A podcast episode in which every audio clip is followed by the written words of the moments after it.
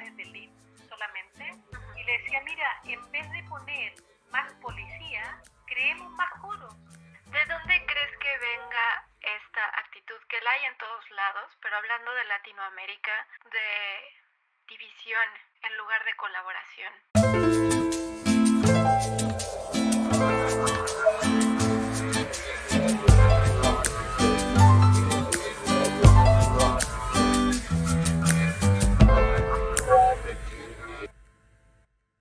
Hola a todos, bienvenidas y bienvenidos a un nuevo episodio de Serendipia Armónica. Este podcast está ahora con nuevas cosas en, esta nueva etapa. Eh, para los que están escuchando este episodio en cualquiera de las plataformas de audio, ya sea Spotify, iTunes Store, no, Apple Podcasts, Anchor, etcétera, etcétera, eh, les informo que ya hay una nueva forma de disfrutar de este podcast. También pueden ahora verlo en YouTube. En esta nueva temporada ya todas las entrevistas estarán en video y le pegué al micro. Y pues la entrevista de hoy creo que toca temas muy importantes. Em, a la invitada de hoy tuve el gusto de conocerla allá en 2020 cuando por cuestiones de la pandemia tuve que Em, en mi trabajo hubo que hacer adaptaciones y pues tuve la fortuna de hacer contacto con ella desde Santiago, en Chile. Y desde que la conocí sentí una energía muy especial de ella. Sentí que es una persona que, valora muchísimo el trabajo de los músicos, cosa que me parece muy importante. También me parece importante escuchar lo que tiene que decir porque este podcast no únicamente se trata de escuchar a los músicos y músicas, sino también a personas que están involucradas o que estamos involucradas en el mundo de la música de formas distintas. Y, por ejemplo, los managers, los representantes o las representantes de los artistas, eh, no siempre se escuchan, creo yo, o al menos yo no he escuchado mucho sobre ellos, eh, escuchar directamente sus palabras. Entonces, por eso me pareció importante entrevistar a esta persona. Y mm, pues bueno, les leo un poquito sobre ella. Ella estuvo eh, a la vanguardia del movimiento ambientalista en Chile, desarrolló prácticas y políticas nacionales para incluir la voz de los ciudadanos, es una apasionada dirigente social cuya comprensión política le permite leer el marco público, la prensa y el contexto, y así saber dónde y cuándo entrar al mercado con un artista. Entonces, con estas palabras creo que se pueden dar idea de los temas que se tocarán a continuación, además del pequeño resumen que ya escucharon al inicio de este episodio. Y pues nada, espero lo disfruten. Los dejo con Angélica Fanjul. Eh, querida Angélica, bienvenida. Muchas gracias por aceptar la invitación. Gracias a ti, Florencia. Es un honor eh, aceptar tu invitación, así que muchas gracias. El honor es todo mío. Em, como siempre, me gusta empezar las entrevistas desde el principio. Me gustaría que nos platicaras un poquito sobre ti, dónde naciste, eh, un poco de tu historia. Bueno, em, primero quiero decirte algo. A ver, dime. Eh, me voy a salir de tu esquema. Sí. Quiero decirte que me encanta crear relaciones con México. Oh. Eh, he, ido dos veces a México, dos o tres veces en mi vida, y ha sido uno de los países más entrañables en los que he estado. Ay, muchas gracias. Y, y, me, me, he sentido totalmente como en casa, lo he disfrutado, me encanta esa cosa, me encantan las películas mexicanas, me encanta, me encanta el cine mexicano, me encanta la comida mexicana, me encanta la música mexicana. Realmente no sé qué es bien realmente, pero siempre he disfrutado mucho. Entonces cuando me, me invitaste a esta entrevista, fue tan bonito porque ah. como, como crear conexiones con un lugar con quien tengo un entrañable cariño.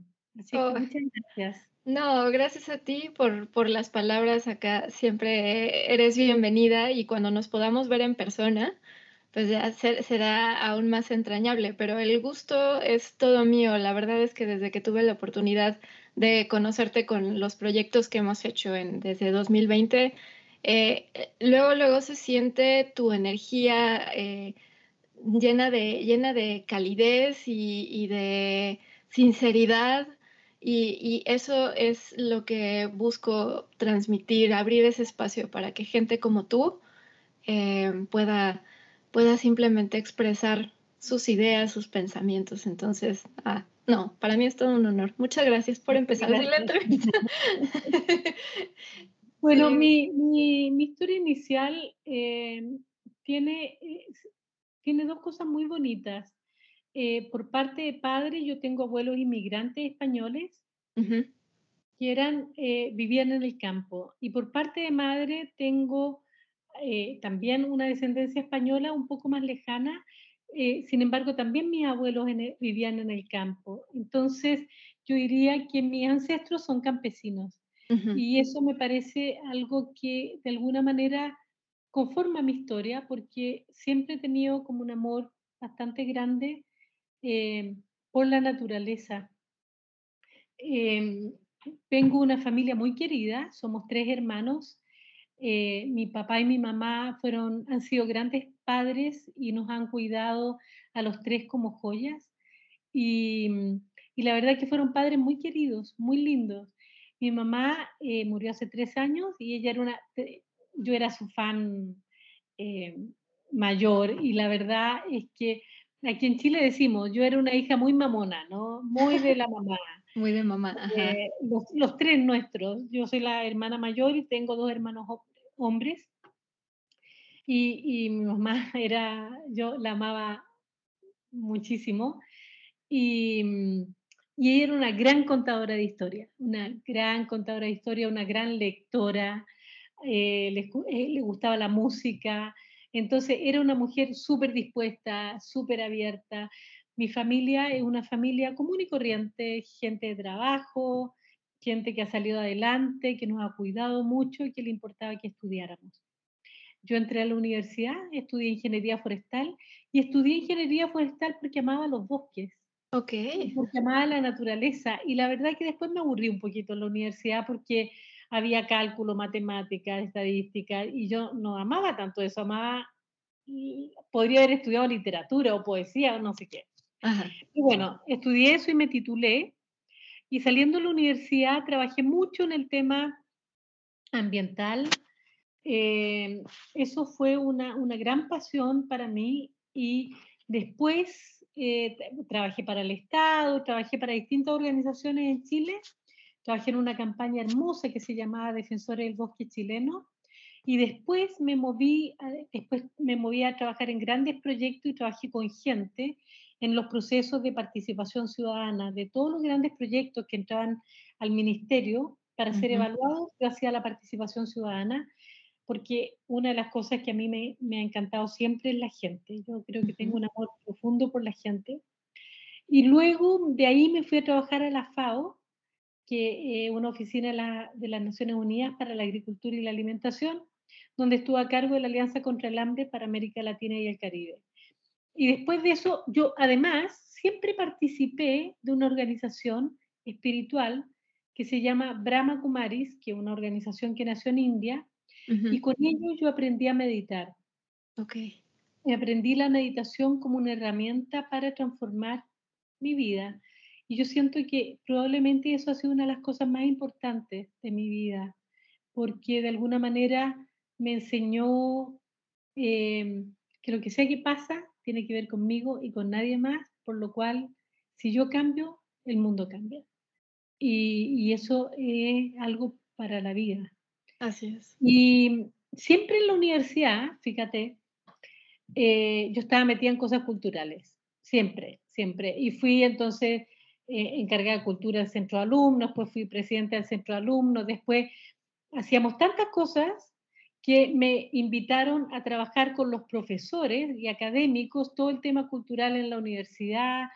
Y la verdad que eh, mi facultad estaba en una ciudad más pequeña y, el, gerente del diario, me acuerdo que una vez dijo, cuando ustedes se fueron, la ciudad no volvió a hacer lo mismo, porque hacíamos tantas cosas, la verdad que era muy lindo. Y después me metí ya más eh, en el mundo de la música clásica. Tengo una abuela que era pianista, mm. concertista en piano, y tengo un hermano que es pintor y, le encanta también la música.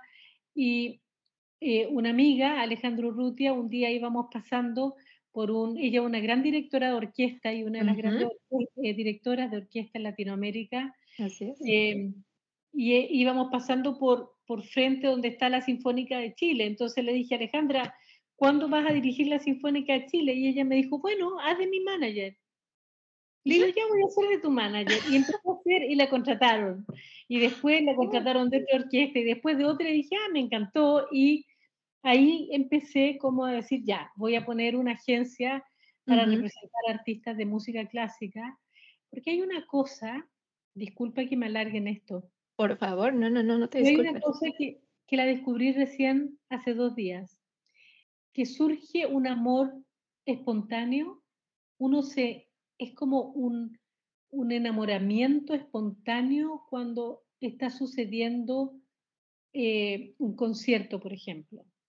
Y hace dos días en este concierto que, eh, en este libro que estábamos lanzando, la cantante lírica, acabamos de lanzar un libro, Canciones de Cuna para Soñar, se llama, y Claudia Lepe, que es contralto, una cantante que nosotros representamos y que yo siento que una tremenda voz, eh, ella canta estas canciones de cuna y había una pianista acompañante, Carolina Redondo.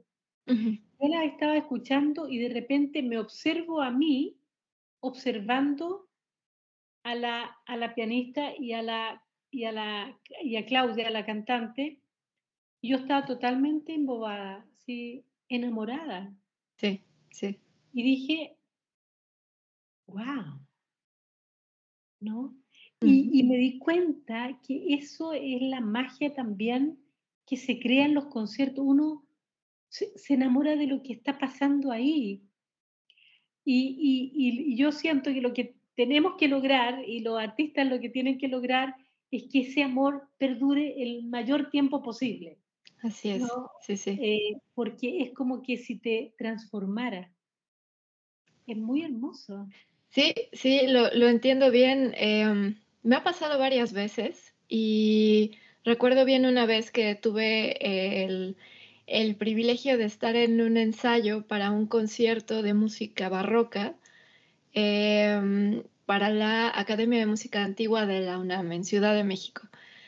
Y pedí eh, si, podía yo simplemente estar en el, en el ensayo. Me senté en una, en una silla en un rinconcito eh, pedí las partituras, el score para seguirlo porque así aprendo también.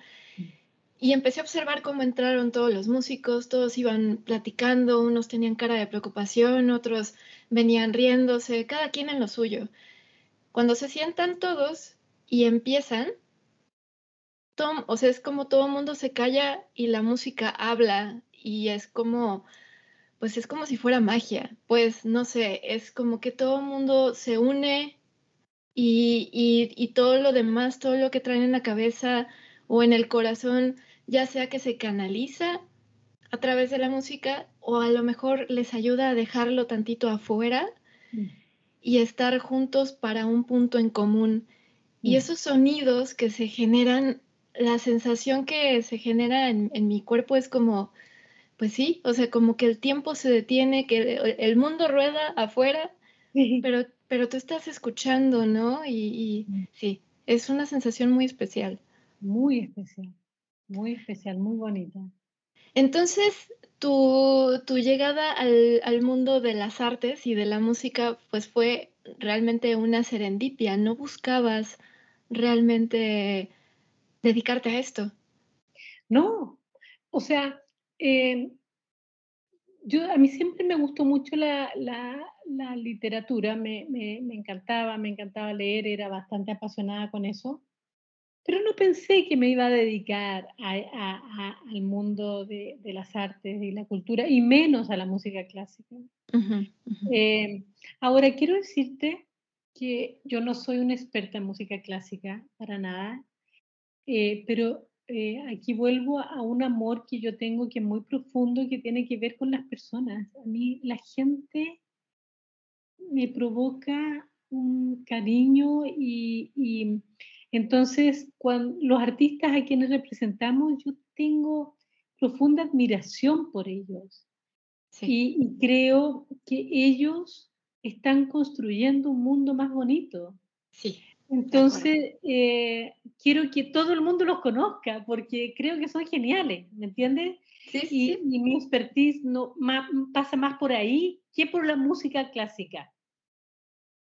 Así es. Eh, creo que esto que estás diciendo es muy, muy, muy importante porque creo que deja ver que para el mundo de las artes y de la música, en este caso la música clásica, hay lugar para todos. Eh, eh, en mi caso es muy parecido, yo no soy músico profesional, eh, mi expertise no es la música como tal, pero es el amor por la música lo que me ha llevado a dedicarme a esto. Y creo que es muy importante que, que se difunda esta idea de que se puede y de que hay lugar para todos y todos son todos y todas son bienvenidos en este mundo, ¿no? De las artes. Totalmente. Totalmente. Es que em, lo, que pasa en el mundo de las artes y de la música en particular, nosotros estamos con sonido todo el tiempo, ¿no? Y algunos son ruidos, pero la, mayoría son sonidos. Sí. Y, y, ponemos la música como sustrato para todo, todo el tiempo. Así es. Eh, o cuando se está cayendo una hojita de un árbol, hay sonido. Eh, o no sé, hay. Entonces es como, es como que cobija al ser eso todo el rato.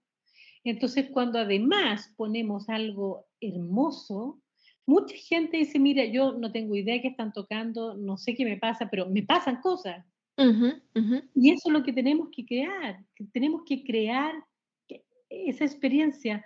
Hace poco hablaba con, alguien que trabaja en una municipalidad aquí en, Santiago y le decía, mira, en vez de poner más policía, para el tema de la inseguridad, creemos más coros. Ah, sí.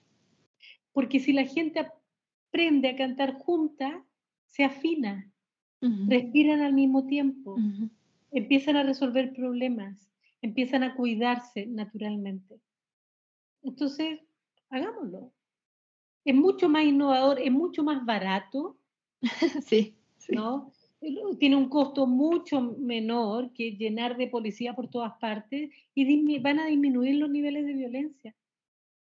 Sin duda, sin duda. Y, he aquí una de las, de las razones por las que me interesaba mucho entrevistarte, porque tu visión de representar artistas y de crear todos estos proyectos es, eh, va, va mucho más allá del arte en sí.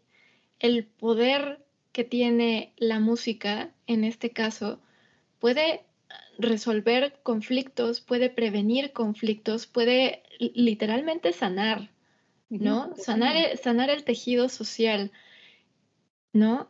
Y, creo que sobre todo en estos tiempos que estamos viviendo, los tiempos de aislamiento, de incertidumbre, eh, ¿a quién no lo ha acompañado el arte en mm. estos tiempos tan turbulentos, no?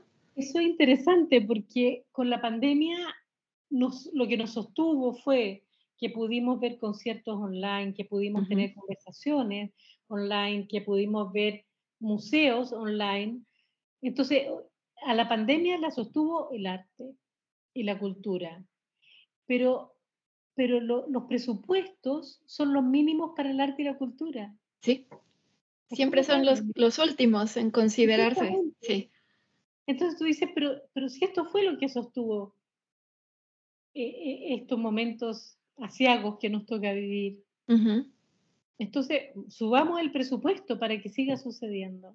¿De dónde crees tú que venga esto de, de, que desde siempre y en todos lados las artes son las últimas en recibir apoyo? No lo sé. No lo sé podría divagar algunas cosas. Yo creo que en el caso de la música clásica, creo que siempre ha sido de elite. Siempre era un, un príncipe, un rey, una reina que le gustaba porque tenía educación y ponía plata al artista y el artista tenía que congraciarse con ese rey, reina, príncipe, princesa, etc. Entonces era para ese medio.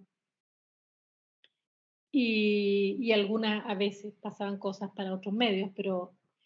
Y, y, entonces los artistas estaban todo el rato tratando de ser lindos con aquellos que les daban dinero para poder sostenerse. Sí, sí, sí. Em, creo que todavía se da un poco eso. Creo que mm, todavía los artistas a veces tratan de congraciarse un poco. Em, creo que todos intentamos en distintos niveles, pero ese nivel se sigue dando. Creo que sigue siendo un poquito de elite. Entonces, para las personas que no son la elite, nos da susto de repente entrar a un teatro, escuchar algo que nunca escuchamos y de repente si nos emocionamos, emocionamos aplaudimos y todo el mundo nos mira terrible porque es mal. Entonces es algo como poco orgánico esa experiencia. Y eh, a nosotros nos ha pasado que con el Gran Concierto por la Hermandad, que, que es un proyecto que partió Alejandro Urrutia, que es la directora de orquesta quienes nosotros representamos, eh, por ejemplo, lo hacemos en una eh, estación de trenes que ahora se volvió un lugar de eventos y llegan alrededor más de 6.000 personas. Este año no va a poder ser tanto por, por, el, por el, aforo, ¿no? Sí, sí. Y, y la gente llega eh, con pantalones cortos, con pantalones largos, con vestidos, con mini, tomando helado. Eh, uno se sientan arriba de no sé dónde, el otro por otro lado, entre medio conciertos y se emocionan, aplauden y sacan su celular y están grabando el concierto y lo están tirando a las redes sociales. Y, y cuando termina, la gente que trabaja, eh, los funcionarios del lugar, les sorprende lo limpio que queda. Hmm. Y es porque ahí sucede la energía de la elevación, donde yo me vuelvo el mejor que yo puedo ser. Entonces, todo lo que hago es lindo. Y lo que pasa ahí es que ahí da lo mismo si hay gente rica, pobre, eh, clase media, de derecha, de izquierda, católico, no católico, da lo mismo. Ahí somos todos uno en el momento del concierto. Entonces, eh, yo creo que, que, tenemos que sacar eh, la música de los lugares de elite solamente. Em, creo que tenemos que dejar de congraciarnos tanto con, con, los mecenas. Yo creo que son importantes los mecenas y, han sostenido. Em, deberíamos, ojalá, tener más independencia para, en la creación. Tenemos que explorar. Yo, por ejemplo, ahora vamos a lanzar este viernes eh, un proyecto con obreros de la construcción. Mm, Entonces, ahora ya lo vamos a lanzar definitivamente y vamos a empezar a hacer vamos a tener 24 conciertos durante por lo menos el primer semestre eh, en distintas faenas de la construcción eh, para que ellos, eh, va a ser varias fases, pero esta es una de las primeras fases, donde ellos puedan moverse y estar y escuchar y acercarse a los músicos y poder compartir y poder emocionarse. Entonces, yo creo que eso es muy bonito. Sí, eh, ese es uno de los proyectos de los que me gustaría que platicaras un poquito más. Eh, he visto algunos de los videos en, Instagram y, me llama mucho la atención. Sí creo que quizá una de las claves para, para unirnos todos más con, las artes es sacar a estos eventos de los contextos usuales y de las ubicaciones usuales y meterlos a, ubicaciones de las que no te esperas en lo absoluto. Eh, un concierto de música clásica en medio de una construcción. Los videos que he visto son, son preciosos y, me llama la atención que, digamos que al final el instrumentista termina como em, embonando dentro del contexto no resalta, no es como, tampoco mm. es como, eh, como que no va, como que no, no embona en, el lugar, termina como siendo parte de todo el grupo. Mm, y, si mal no recuerdo, eh, recuerdo haber visto un, a un violonchelista vestido con su ropa casual, total, totalmente casual, su postura es totalmente relajada y es, y es como ir a, tocar y disfrutar con los demás, ¿no? Sí. Eh, bueno, todos fueron más formales, ¿ah? ah, ok. Em, a tocar, porque yo, yo les pedí que fueran formales porque eh, sentía que, que, para ir a la construcción teníamos que ir formales, teníamos mm. que honrar a, los que estaban. Y, quiero, eh, pero es, es, muy verdad lo que tú dices, estaban totalmente siendo parte todos, no era como nosotros los artistas acá y ustedes allá, no, no, nunca pasó. Em, y me encantó eso y sabes qué, eh, yo siento que esos son con los artistas que queremos trabajar. Sí. No, no, no, no, no, no, tenemos la capacidad de trabajar con gente que, que sea muy viva. O te lo voy a decir de esta manera, tenemos más capacidad de trabajar con gente que quiera hacer de este mundo un lugar más bonito. Exacto. Y, y, todos los artistas eh, que nosotros representamos, que son un grupo no tan grande, hacen eso. Tú puedes ver Curtis Institute of Music, por ejemplo, que nosotros preparamos el, la Curtis, eh, eh, trabajamos con Curtis on Tour para América Latina.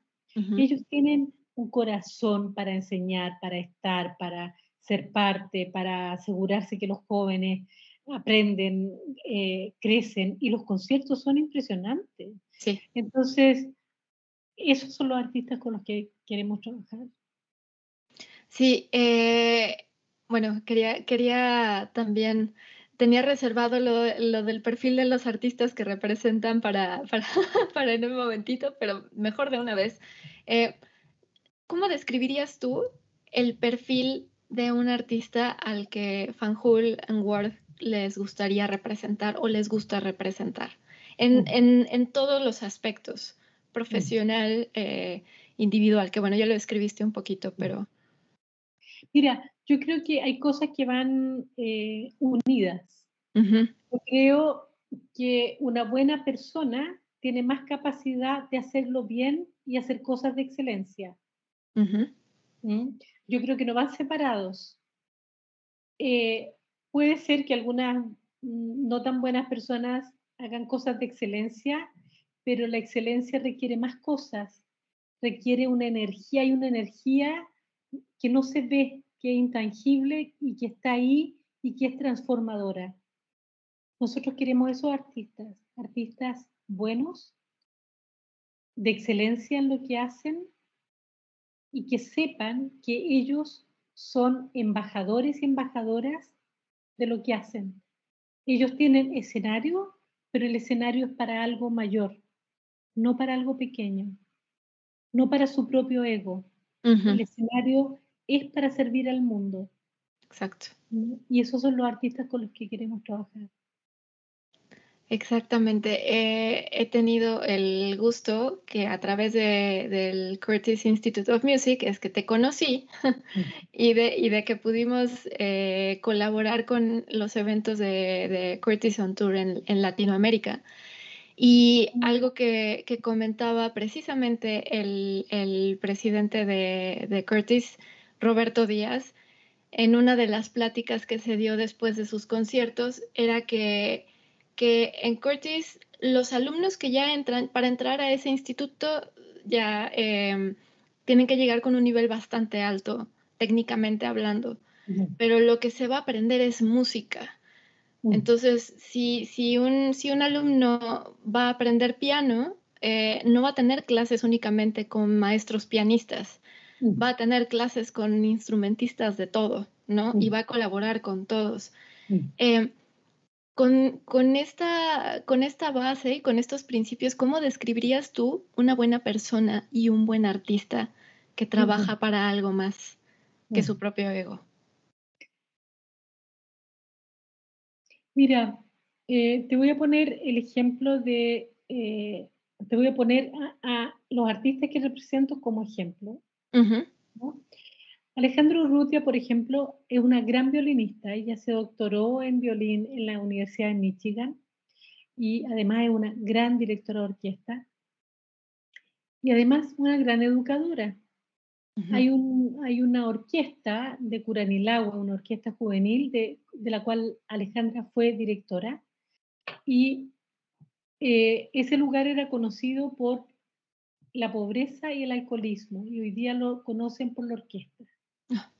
Todos los estudiantes de la orquesta entraron a la universidad a estudiar lo que querían, y dos de ellos están estudiando en Estados Unidos. Entonces, cuando la Ale está trabajando con una orquesta, primero, ella sabe lo que es ser músico de atril. Entonces tiene un profundo respeto por los músicos. Un profundo. Yo nunca la he oído criticar a un músico. Eh, eh, tiene una em, empatía o, más bien está totalmente comprometida a su trabajo. Y siempre pone la música como eh, el tercer punto. O sea, si tenemos un problema entre tú y yo, vamos a la música. Ya, resolvámoslo desde ahí.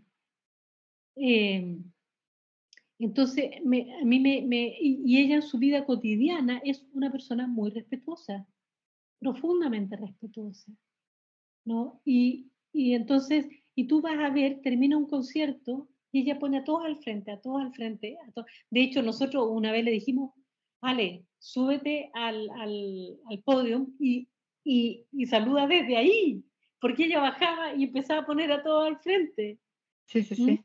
Y eso es real, no es para la foto o para la cámara, es real. ¿no? Ella está totalmente comprometida en que esto puede... Y, por supuesto, que ha puesto plata para los proyectos, para, o sea, pone pasión en lo que hace y, le da mucha vida a lo que hace. Claudia Lepe, por ejemplo, la, la, la, la cantante de quien yo te hablé, esta contralto, ella puede ir a todos los lugares del mundo a cantar porque ama cantar y porque sabe que eso sirve al mundo. Y yo le digo, Claudia, ¿podemos hacer tal cosa? Sí, siempre que sí siempre que sí. No hay ningún rasgo de divismo, ahí hay una bondad natural, eh, creo que hay mucho humor también em, y mucho, mucho cariño y excelencia por lo que hace. La Curtis Institute of Music a mí me impresiona cuando están en tour.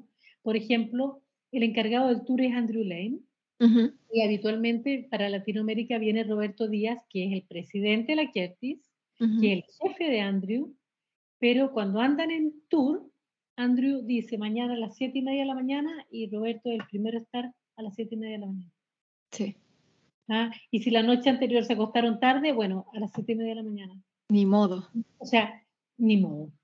Entonces, esas cosas eh, eh, se me viene a la cabeza Carlos Damas, que es un tremendo violinista portugués, donde él además hace, eh, em, enseña psicología de la performance. Sabe lo difícil que es para muchos artistas el escenario. Y él tiene una dulzura y una humildad y un nivel. Entonces, eh, y, y dispuesto a dar todo el rato. O sea, yo estoy segura de que cualquiera de los artistas que yo represento, ellos están disponibles para entregar a otros.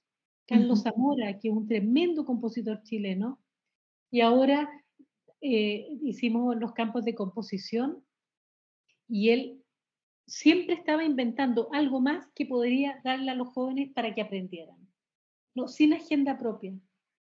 Entonces, eso yo tengo admiración por ellos y, yo necesito admirarlos. Sí.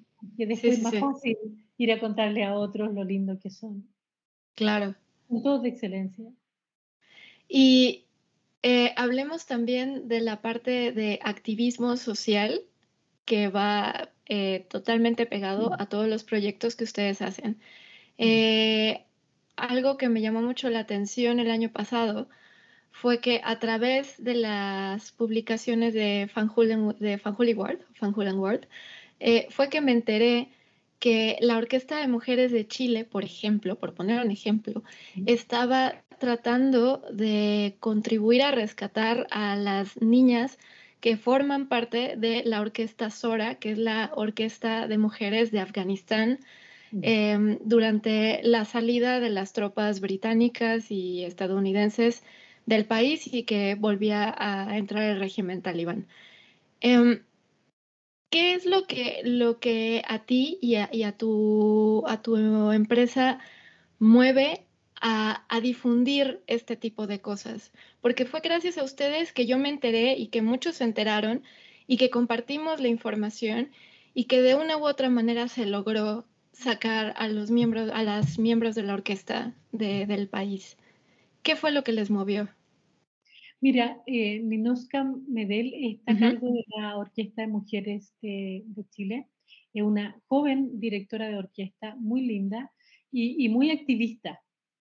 Eh, a, nosotros lo que nos mueve es el sentido profundo de la colaboración y cualquier buena causa nos da lo mismo que la haga, vamos a ser parte.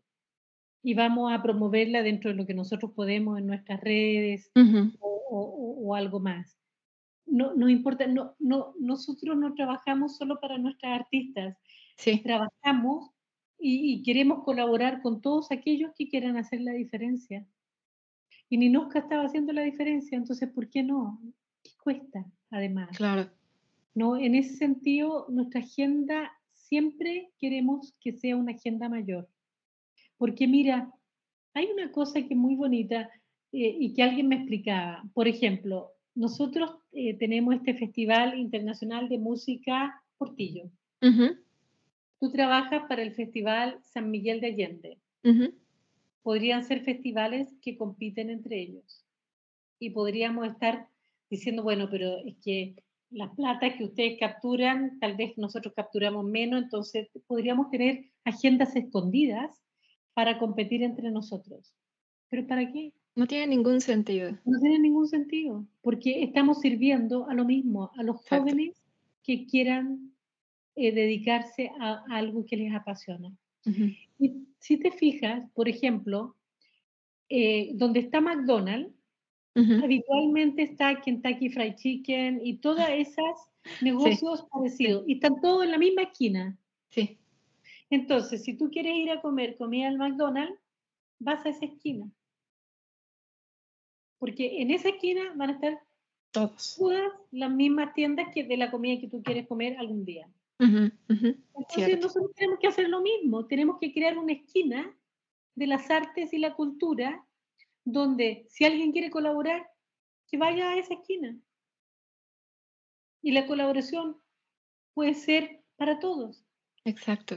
Entonces creo que es un aprendizaje, ¿ah? no, no, no, no creas que siempre para mí es tan fácil. A veces me meto en la dinámica de, bueno, pero si, si yo me abro, eh, quizás voy a tener menos posibilidades. O sea, también eh, eh, trabajo conmigo misma porque sé que la única manera posible y del tiempo del mundo que viene, yo creo que es la colaboración. Sin duda, y ahorita que tocas ese punto, ¿cómo manejas cuando tú estás con toda la disposición de colaborar y tienes todas estas ideas que sabes que van a beneficiar a todos y que de repente no tienes la respuesta que tú esperabas, de repente hay cierto recelo o, no sé, no hay, no, no estamos la gente como en la misma sintonía. ¿Cómo lo manejas? Mira, me molesto a veces. sí. Me enojo. Sí.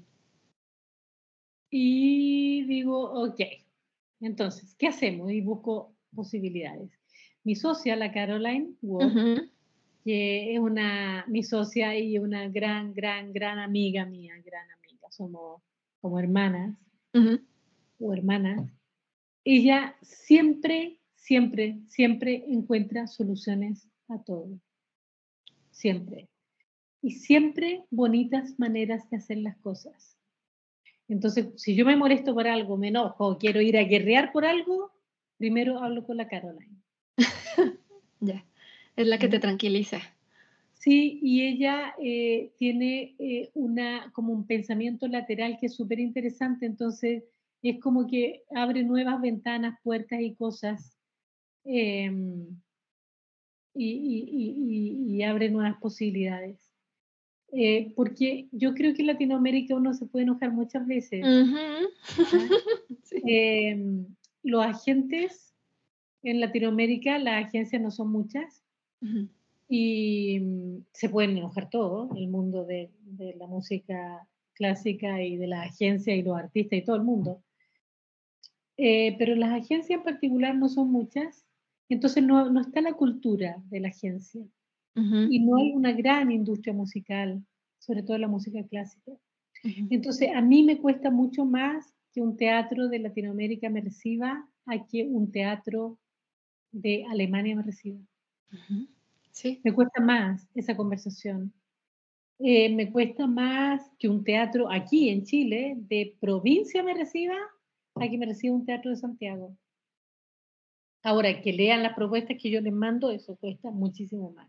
Sí, sí, sí, sí. Eh, entonces a veces eso molesta, enoja, desconcierta, eh, desesperanza, pero a, mí personalmente me dura muy poquito eso, muy poquito. O sea, de verdad, es como gruño por un rato y es como digo, ya, listo, ¿cómo hacemos la diferencia? Y creamos nuevas maneras. ¿Y, qué tanto insistes con las personas que, eh, o, las instituciones que no te abren las puertas luego, luego? Cuando quiero algo, insisto, insisto, insisto, Ok. Insisto, insisto, me, soy como un perro sabueso que está mascando el, el, hueso. O sea, de verdad en eso soy como, y, necesito aprender nuevas maneras de, insistir, pero mm. insisto. Y ahí también la carrera me ayuda, porque de repente también es como, no quiero ser pesada, quiero que los artistas latinoamericanos también tengan un escenario en Latinoamérica. Exacto, exacto. Y a ver, una cosa es manejar la decepción, el enojo, la frustración, pero hasta cierto punto creo que pueden ser útiles si se saben canalizar. ¿De qué manera insistes? Eh, ¿Utilizas ese enojo de alguna manera o siempre eh, a la hora que haces contacto con, esos puntos de que, te están cerrando las puertas? ¿Demuestras ese enojo? ¿Lo haces con un poco de coraje o es siempre a través de, la calma y de... No, no siempre. Mm. Em, Em, por ejemplo, te voy a poner un ejemplo de un teatro en particular, no voy a nombrar el teatro, pero hay un teatro en particular que, que eh, yo diría que ha, tenido un maltrato aquí en Chile, con, no sé si con nosotros, ah, no sé si es personal o, o, funcionan así. Yo con ellos ya no insisto. No, porque, porque sinceramente no, no, no, no siento que hay una puerta, ni una ventana, ni un nada. Em, nosotros hacemos también algunas producciones y estábamos haciendo una producción para una ah, organización que después de trabajar un tiempo con ellos, nosotros no nos habíamos dado cuenta, nos dimos cuenta que quien auspiciaba esta organización no, era, no eran empresas em, transparentes, nosotros, eso era un, una, algo regular, eh, era una entrada de dinero regular que teníamos y eso era fantástico. Sí, sí. Sin embargo, decidimos no seguir trabajando con ellos. Eh, porque todos tenemos cosas, ¿ah? yo tampoco quiero decir que somos todos unos puros prístinos y mm, lindos, pero cuando tú eh, aceptas plata de, de empresas que le han hecho daño al mundo, nosotros no estamos dispuestos. Formas parte de, ¿no? El problema. Sí. Entonces, em, ahí sí tomamos acciones, aunque sea difícil. Yo creo que sí tomamos acciones. Pero en general tienen que ser algo como muy... En general insistimos, vamos, eh, estamos disponibles, somos pacientes. Supongo que muchos de ellos también tienen mucha paciencia conmigo. y, Porque bueno, tener a alguien que les insiste y que los sigue, todo eso también es agotador. Entonces, eh, eh, son lindos, muy lindos y lindas, muchos de ellos que también tienen paciencia con nosotros, ¿no? ¿De dónde crees que venga esta actitud que la hay en todos lados, pero hablando de Latinoamérica, esta actitud de división en lugar de colaboración? ¿De dónde viene? Mira, no lo sé. Yo, yo tengo una, yo no sé si Latinoamérica en general, pero creo que parte de una base de que nosotros no, venimos de una cultura muy apreciativa. Ok. Ah, em, una cosa de Estados Unidos que es muy bonita y, y yo sé que todos podemos tener muchas críticas a favor y en contra de Estados Unidos, pero algo que es muy lindo es que ellos son tremendamente positivos y apreciativos. Siempre te dan las gracias, siempre encuentran algo lindo que hiciste, siempre encuentran buenas maneras de decir las cosas, las dicen, las dicen, las, dicen, sí. pero pueden discutir y pueden pedir perdón, pueden, eso yo diría que es muy, muy hermoso. Y a mí me gustaría copiar más todo eso. Siento que no hace falta ese sentido de apreciar lo que es, no ver lo que falta. Em, no me gustaría echarle la culpa a la cultura nuestra porque mm, mi familia son descendientes de españoles, eh, pero no sé si es por los españoles porque no sé si la cultura española es así. Yo he visto, por ejemplo, sobre todo los cantantes populares en España, lo apreciativos que son, lo colaborativos que son, eh, cuánto ellos invierten en, en, el arte y la cultura, es bien fascinante. Entonces, no, no tengo la sensación de que venga de ahí, tampoco tengo la sensación de que venga de nuestro mundo ancestral e indígena. Tal vez somos los que estamos entre medio, somos los mezclados, los que sacamos un poco el, resentimiento, el que queremos ser algo que no somos, el que mm. esta juntura entre Europa y, el mundo local, tal vez, no sé, no sé bien de dónde, de dónde viene, fíjate, em, pero muy cultural. Sí. Siempre Latinoamérica se siente un poco menos. Sí. Y si nos sentimos menos, siempre vamos a poner a alguien más arriba y a alguien más abajo. Exacto. Porque uno nunca puede sentirse menos, lo menos de los menos. Siempre tiene que poner a alguien abajo para que siempre siga siendo vertical. Y yo creo que el mundo hay que empezar a horizontalizarlo un poco más. Y es difícil, ¿eh? yo te digo que a mí me pasa que cuando voy a hablar con alguien de un teatro en Europa, me cuesta, me pongo nerviosa, como que, igual lo pongo en un lugar. Sí y, me tengo que decir, bueno, no están en ningún lugar, están frente a ti. Son seres humanos igual que tú, pero sí, sí, sí, sí es, es difícil. Em, es que lo traemos muy, muy, muy arraigado. Mm. Em, uno de los puntos que, que, sí también admiro de la, de la cultura estadounidense, de, de, los puntos que comentas, es esa capacidad de confrontación sin que se dañe el, el lazo fundamental. Sí, y, eso es algo que, yo también estoy tratando de, absorber y de lo que no era consciente. Eh, me ha tocado presenciar eh, algunas discusiones que yo dije, híjole, ya, eh, ya este, ya, ya aquí ya se rompió la, colaboración, la amistad, no sé qué. Y, y, al rato ves que no pasa nada, o sea, tuvieron un, un desacuerdo, se aclararon las cosas y creo que aquí nosotros y nosotras luego tenemos mucho miedo a la confrontación porque tenemos miedo a que esos lazos se rompan. Que si, si, si vamos un poco en contra de lo que nos están diciendo, si no estamos de acuerdo, eh, nos cuesta decirlo por miedo. Totalmente. Bueno, pero y además pasa que si uno lo dice, muchas veces el otro o la otra en nuestra cultura deja de hacer cosas con uno porque uno dice ¿Sí? Se ofende. Sí. Y se ofende y se quiebra algo. O sea, eso es real. Ah, entonces tenemos que ser complacientes. pero también es porque no hemos aprendido a cómo decir las cosas, a cómo discutir y, que sean, que no pase nada. O sea, también estamos en, como en el aprendizaje, ¿no? De, eh, yo, o sea, yo creo que es un aprendizaje expresar nuestras emociones o sentimientos, reflexionar. Eh, mira, el otro día venía yo manejando y venía con el teléfono, pesqué el teléfono manejando en, en, la carretera, lo miro y empiezo a marcar para llamar a alguien. Eso es totalmente impropio. Sí.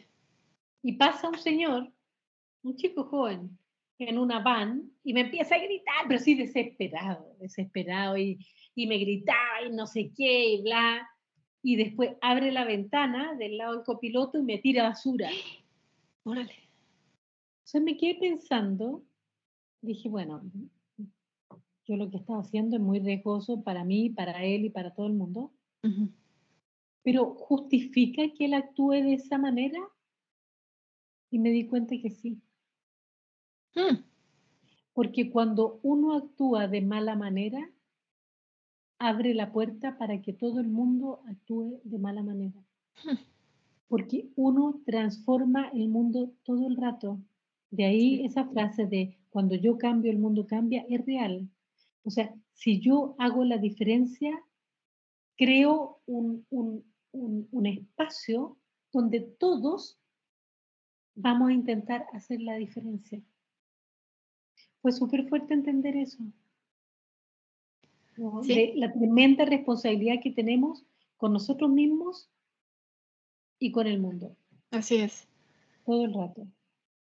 Y, esto creo que se refleja mucho en, el proyecto del concierto por la, por la hermandad, que me gustaría que nos platicaras eh, de todo, que nos lo describieras y, y sobre todo cómo surgió la idea de este proyecto. Mira, Alejandro Rutia estaba viajando con su sobrina y de repente vio una noticia del maltrato que se daba en Chile a los inmigrantes. Y, Alejandra se quedó muy triste con esto, ¿no? Y dijo, ¿qué podemos hacer? Dijo, música. Entonces, el primer año, el 2019, decidimos hacer la novena de Beethoven. Invitamos a un coro que se creó un coro ciudadano que nunca había cantado antes, hay que cantar a la novena. de hecho, yo también estuve en el coro y nunca había, estuve en el coro y nunca había cantado una obra así.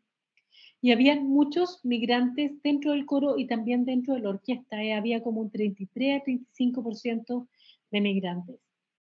Y ahí la hicimos en la estación Mapocho. Este es un concierto gratuito donde todo el mundo colabora eh, donde todo el mundo trabaja gratuitamente, solo pagamos eh, eh, el sonido, el streaming, esas cosas, ¿no? Sí. Y fue una experiencia hermosa. Entonces, al año siguiente quisimos hacer la segunda Sinfonía de Mahler, Resurrección.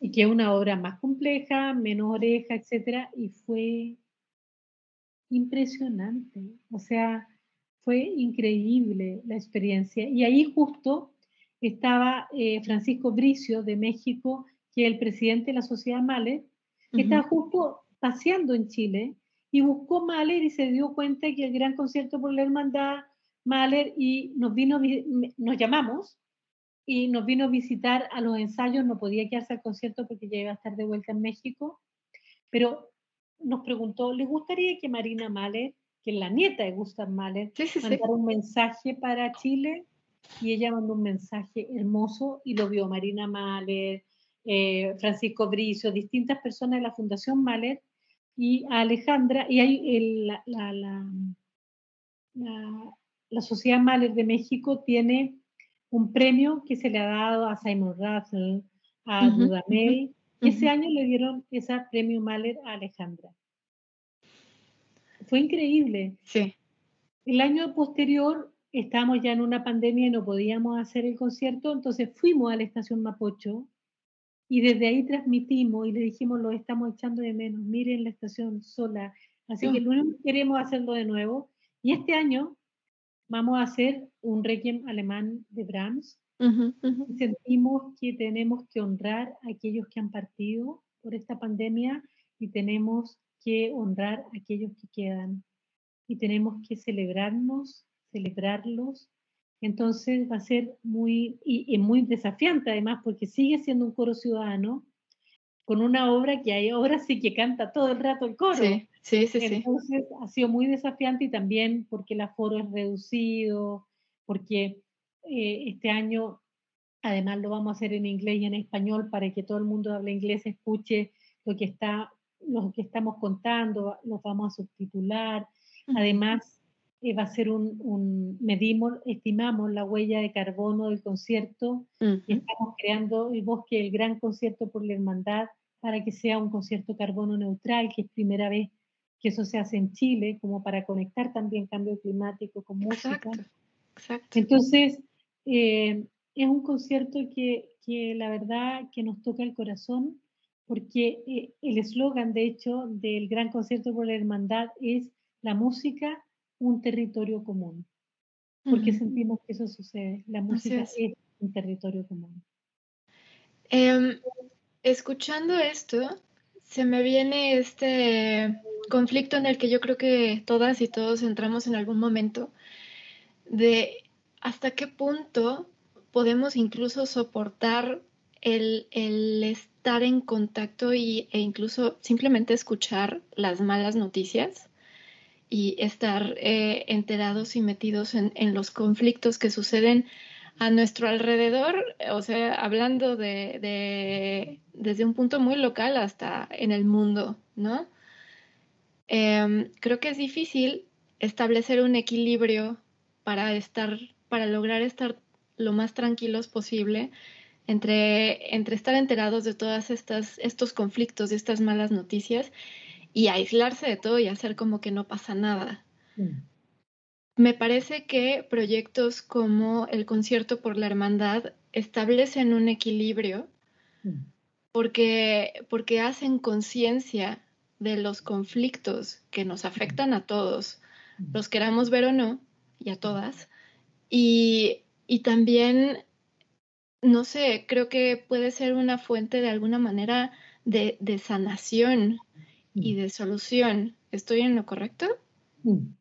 Absolutamente. Yo creo que, que cuando está sucediendo el concierto, se, va, molecularmente está pasando algo con nosotros y, nos volvemos más elevados, más lindos, con, más abiertos a, querer trabajar juntos, a hacer cosas juntos. Tú sabes que dentro del concierto no estamos exentos de, desafíos entre personalidades y cosas sin embargo, debido a que el gran concierto por la hermandad, nosotros queremos, eh, em, queremos ir más allá de los desafíos, queremos resolverlos, queremos eh, estar juntos. Entonces, trabajamos para que pase. O sea, hay momentos que son difíciles, pero, pero, pero siempre hemos em, desafiado los desafíos. Así es. Creo que, el, mensaje y la intención del concierto de este año, de 2022 ya, em, con, el, con el Requiem, es, creo que es muy importante por todas las personas que no han tenido oportunidad de hacer ese, ese ritual tan importante cuando se pierde un ser querido y brindar esa oportunidad a través de la música Mm. sin, sin necesidad, simplemente estando ahí, mm. creo que ya genera un, un beneficio que ayuda a, sanar un poco las heridas que nos ha dejado, que nos está dejando, eh, en este caso la pandemia, ¿no? De hecho, Alejandra contaba que Brahms no escribió este, porque habitualmente los requiem son para los muertos, pero Brahms escribió este requiem para los vivos, para los que quedan. Y, y por supuesto que es para todos también. Pero ¿cuánta gente no pudo enterrar a sus muertos? No pudo llorar a sus muertos. No pudo celebrar a sus muertos. Para eso lo estamos haciendo. Para celebrar, para llorar, para consolar, eh, para honrar. Eh, otro de los puntos que quería tocar contigo es que en, su descripción de Van Ward, eh, en la descripción de Caroline y la tuya, hablan sobre cuidar, porque ustedes hablan de la curatoría, curatoría de talentos, curatoría viniendo de la raíz de cuidar. Eh, ustedes dicen que cuidan a los artistas. Es más, voy a leer rápidamente la, descripción que dice, acompañamos talentos. Nos aseguramos que los artistas reciben el tipo adecuado de apoyo, lo que sea, para ayudarles a cuidar de ese éxito a largo plazo. Sabiendo que el artista es la raíz de su éxito, entonces es crítico que el artista, tanto como sea posible, esté sólido y firmemente centrado. Esto significa acompañar a cada individuo asegurándose que saben cuál es la mejor manera de cuidarse a sí mismos, cuerpo, mente y riqueza, cuidando del negocio, entre comillas, de su arte, la felicidad de su corazón y creando estabilidad y longevidad. ¿De qué manera una empresa de representantes de artistas hace este trabajo tan profundo mm. con los artistas? Mira, al inicio eh, pusimos mucha atención. Eh, Caroline trabajaba mucho con cada uno de los artistas eh, como su coach, porque hay muchos aspectos que hacen el éxito. No es solo el tocar bien violín o el dirigir muy bien, hay muchos aspectos, hay miedos entre medio, hay, hay, temores, etc. Entonces Caroline trabajaba mucho con ellos para ir como desarrollando también esos aspectos. Ahora eh, que Caroline está en Australia, eso no ha sido tan regular, diría yo, y, lo lamento, ¿ah? porque creo que eso era súper importante eh, como base nuestra también, el poder em, apoyar esa parte. Em, porque eso efectivamente le da longevidad al artista. Un artista que está contento con lo contento contenta con lo que hace, que además tiene un buen sueldo, además tiene una proyección, además eh, está en su plenitud creando. ¿ah? Y eso nos interesa que suceda. O sea, no es solo yo voy, contrataron y ya está. De hecho, nosotros habitualmente es yo voy, oye, pero por ejemplo, Alejandra, hay orquestas juveniles que de repente tú puedas ir a dar una clase, o Carlos Gama, tal vez puedes dar una masterclass de violinista en, en el festival. O, sea, siempre tratamos de sacarle más punta a todos los artistas, em, cada vez porque sentimos que eso hace la, la, la plenitud del ser que eres.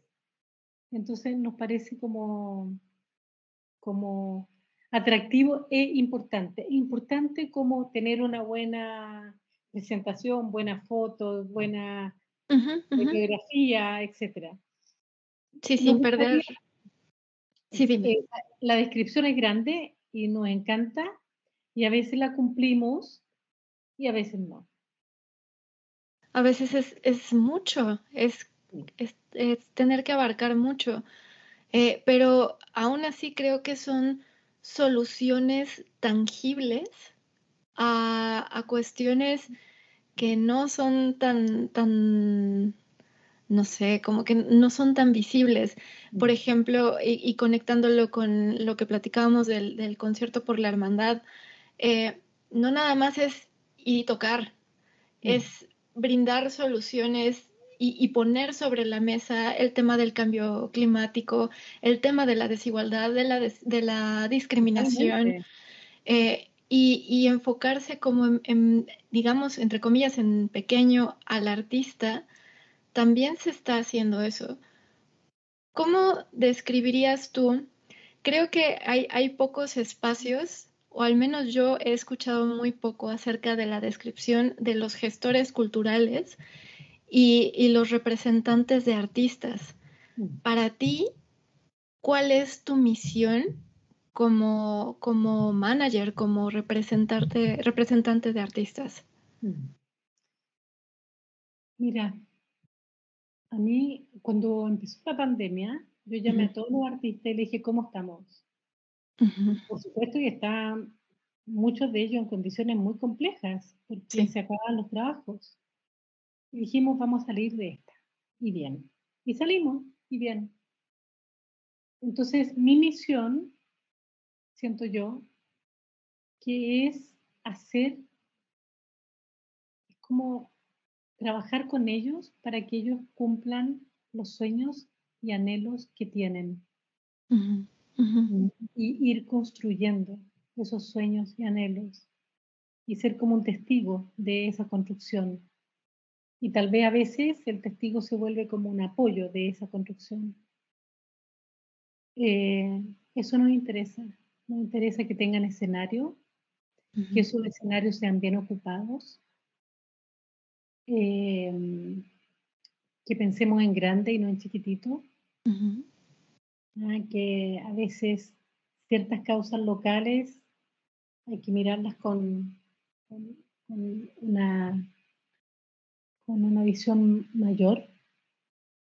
Em, eso nos interesa, nos interesa que, que, lleven esperanza donde sea que estén, que la gente después del concierto de la Alejandra sientan que, sus vidas son más bonitas, em, eh, que la orquesta se sienta honrado con haber tenido una directora como ella, que las canciones de cuna acunen. Sí. Eh, eso, eso. ¿Cuál crees tú que es el perfil de una de un representante de un manager? ¿Cómo tienes que ser para ser un buen representante? Mira, em, había una representante de, la Isabel Allende, de la escritora. Sí, sí no me acuerdo en este minuto cómo se llamaba ella, pero me encantaba cuando hablaban de ella, porque eh, hablaban de ella como una tremenda mujer que los cuidaba mucho, que estaba atenta a ella y que era como una gran madre. Eh, o sea, la Isabel Allende le contó una vez que ella le compró sus primeras maletas, así más decentes, para que viajara, ¿no? Ok, ajá. Eh, me encantaba esa descripción de ella y que les cocinaba. Eh, me encanta esa idea. y que respeta a sus artistas y, que, y que nos deja que hagan algo que no tiene nada que ver con ellos. Mm. Que lo estira, pero no los saca de sí mismos. Al contrario, que los vuelve a sí mismos. Mm. Me encantaría que fuera bastante así. Sí. Es un anhelo para mí, ¿no? Bueno, bueno, ya, ya ustedes ya lo hacen. El, el, hecho de tener una agencia así, con esa filosofía, pues ya, ya es poner un gran grano de arena a, a, todo esto. Pero sí es muy importante porque también existen estos casos de, de eh, representantes y agencias que, que buscan pues explotar y exprimir al artista hasta la última gota, ¿no? Y, creo que el concepto de cuidar al artista es muy importante. Muy importante, pero es que hay que cuidar a todo el mundo. Exacto. Eso es lo que necesita. Exactamente, exactamente. De ahí se refleja, ¿no? En, en el resultado con el público. Totalmente. Angélica, te agradezco muchísimo esta plática. Tenía muchas ganas de, de dar un espacio a, alguien en gestión cultural que eh, sí, que se hable un poco más de lo que hay detrás del escenario y, del equipo que está detrás de los artistas tratando de, que, de que los proyectos pues se, se hagan realidad y te agradezco mucho todo lo que compartiste. Gracias Florencia, gracias a ti por, por este podcast que, que, pienso que es tan bonito crear conversaciones, ¿no? Em, y, lo lindo es que ahora tenemos tanta oportunidad de crear conversaciones independientemente de las distancias. Así es. Las conversaciones acortan, crean mundos, crean oportunidades. Y, y yo desde que te conocí, además, eh, me encantaste porque, eh, porque tiene una cosa muy linda, muy colaborativa y muy, eh, muy respetuosa y muy amorosa. y eso es muy natural y eso nos hace falta mucho en el mundo. Así que muchas gracias. Muchas gracias por esta conversación. Gracias por, las palabras.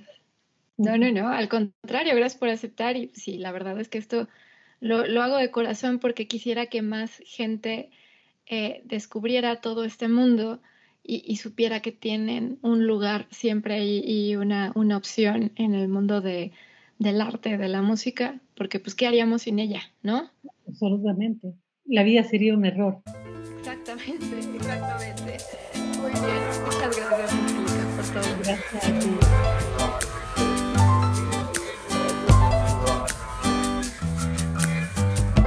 Nos vemos.